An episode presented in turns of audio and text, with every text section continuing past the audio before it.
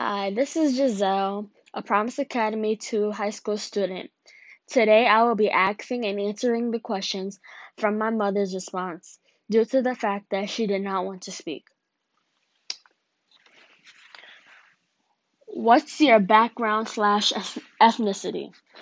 My mother's my mother answered that her ethnicity is Irish, Scottish, African American, and American Indian. Next question.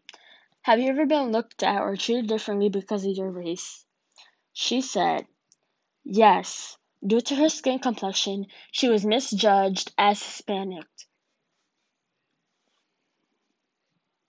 If so, how did it make you feel? It bothered her because people just assumed that she was Hispanic without asking. She says they came out speaking to her in Spanish language. Though she had knowledge on how to speak Spanish, it made her even more upset because she was looked at to be Latin. Have you ever been disliked because of your ethnicity?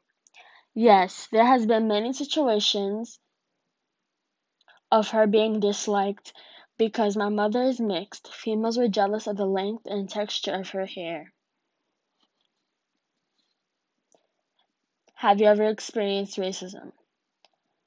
My mother said, though she has not experienced racism, she gets very frustrated and upset because she has African American children.